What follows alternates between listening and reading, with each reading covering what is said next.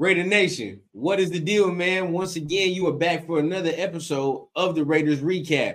And today, man, we're gonna be recapping everything that has went on with the Las Vegas Raiders so far and what we can look forward to in the future, right? So, without further ado, let's go ahead, let's get that intro started, and let's get this show cracking.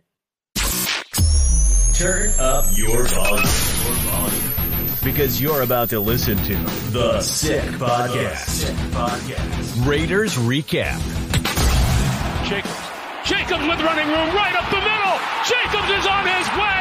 The Raiders are going to win this game. The sickest Las Vegas Raiders podcast. It's going to be. Sick, sick. What is the deal? Once again, you're back for another episode of the Raiders Recap on the Sick Podcast. Make sure y'all tapping on the like, on the subscribe button, right? So, all season is upon us, right?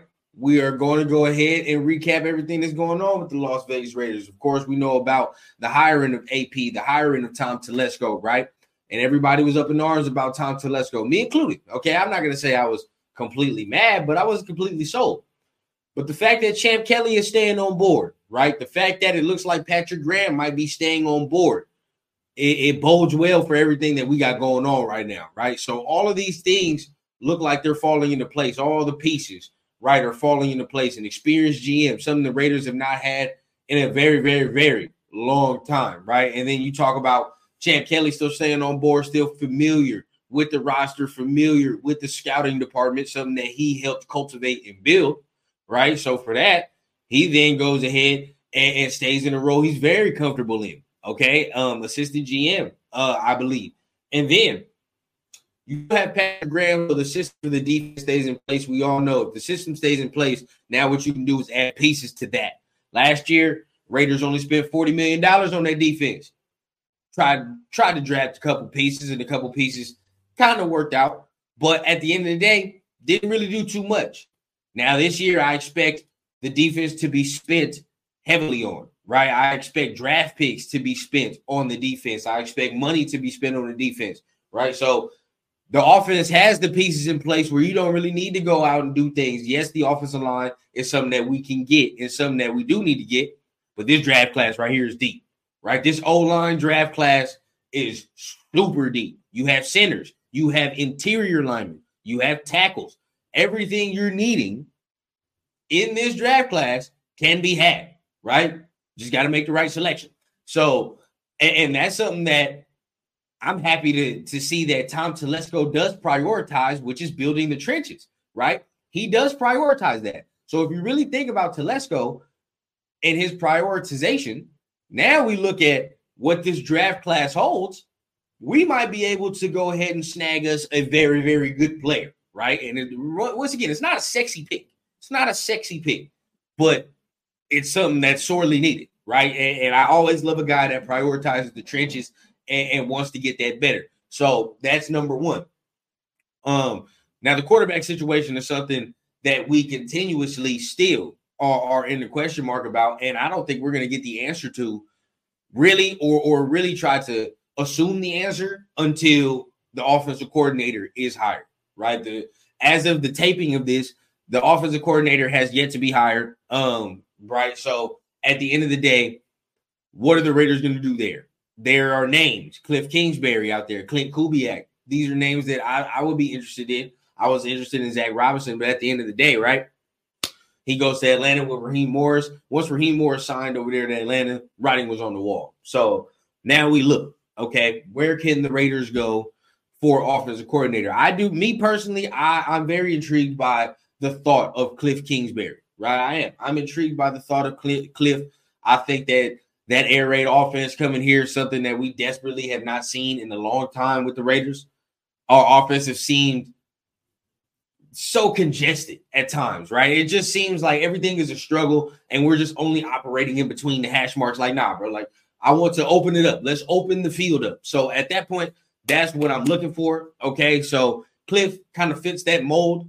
Now everybody's saying, okay, but he doesn't run the ball. I understand, but I, I have to assuming that since this is AP's team, he Cliff is going to have to adapt some of AP's philosophy, right? Which is physicality at the, at the end of the day, still physical dominance. So from there, he he might be able to adapt and add that physical element to the air raid. And if he's able to do that and create that mixture, it's gonna be crazy, right? It, it's gonna go stupid. So that's something that I I, I want to. I'm interested in seeing.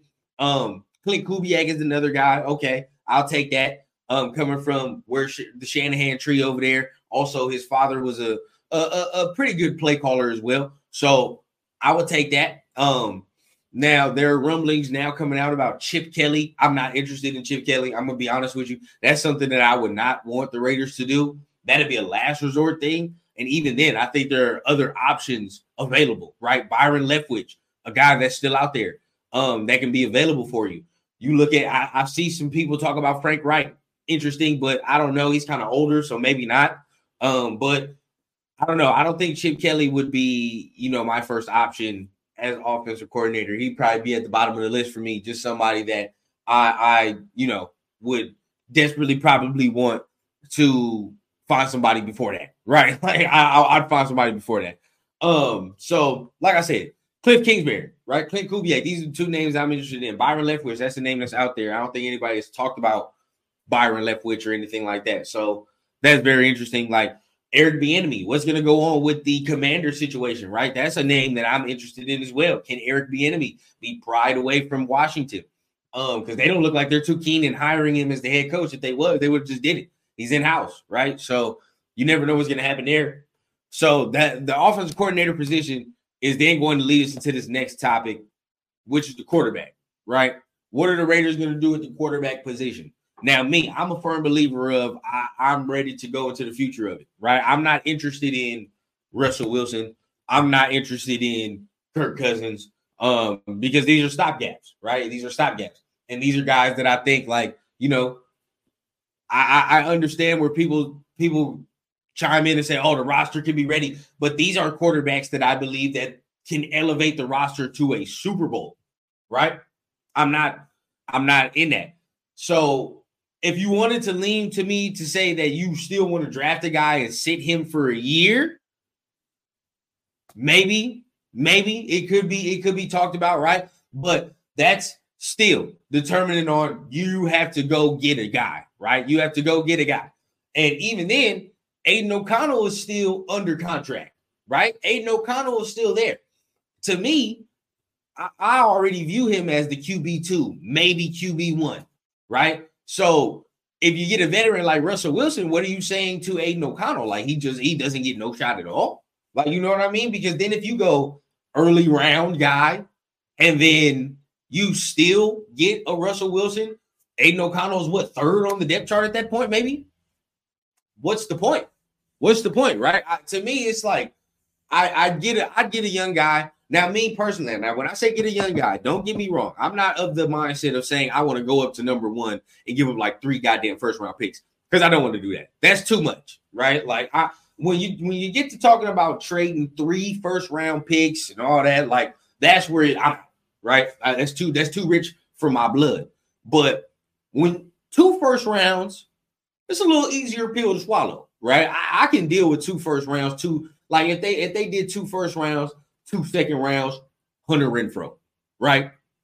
Not bad to me. That that's okay, right? Now, like this year, next year, we can live with that. I think that's something we can live with, especially if you know us Raider fans. We always complain about first round draft picks. If it works out, then it is what it is, right? But um, I, you can have me there.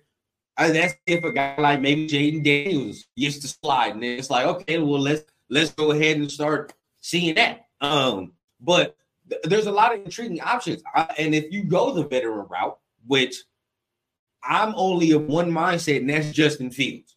Right, that's the only veteran that I'm interested in. That's it. Because why? He's young enough, still on a rookie deal. You have about a year to judge if you want to go ahead and pay him big quarterback money. You have a year. And even then, even if I get Justin Fields, that does not permit, that does not prohibit me from getting a guy maybe in the second round, right? Maybe now, like, because I can see us, this is just a, a, a, mock, a mock shift plan, right? I can see us trading for Justin Fields, right? Maybe you give up a third, something like that. Trade for Justin Fields, You can still get a quarterback in the second round. Appendix could fall. Maybe you let everybody battle it out. That's something that could happen. Or you just roll with Justin, AOC, get a veteran guy for the third, and then now we rock like that.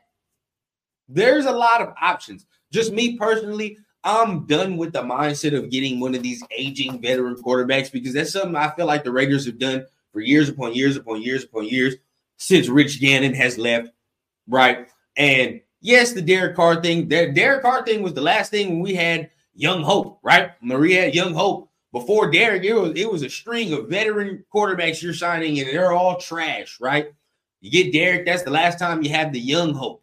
Now he didn't pan out how we hoped, but at the end of the day, uh, look at the fan base, how we were so behind that, right? Like let's let's get back to the young, uh, to, to getting the young one, right? Let's go to the young ways. That's how I'm feeling. But I do understand when people say they want a veteran, but you know, it, eh, it, eh, there's different ways. So to end it off like this, right? Hopefully, an offensive coordinator is signed towards the end of this week, right? Towards the end of this week, maybe by tomorrow or Friday, hopefully. Um, but uh, if, if, if so, we're definitely gonna go ahead, come on here, break it down. Make sure you guys go ahead, hit the like, hit the subscribe button. We're gonna break down every move, whatever happens, right? And then maybe we'll get into some mock drafts or whatever after the fact that the offensive coordinator and the staff is filled out, right? Once that happens, then we can start going into mock drafts, all that, and start getting into players that the Raiders can select, right? Because the Senior Bowl is here. You know, you boys watching. But at the end of the day, definitely have my notes on that, and we can see right um what what direction the Raiders are going to go after they fill out their staff. So once again, hit the like, hit the subscribe button, and we're gonna see you next time on the Raiders recap here on the Sick Podcast.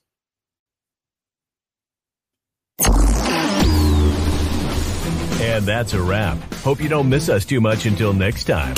Follow the Sick Podcast Raiders recap on YouTube, Instagram, Facebook, Google Play, and Apple Podcast.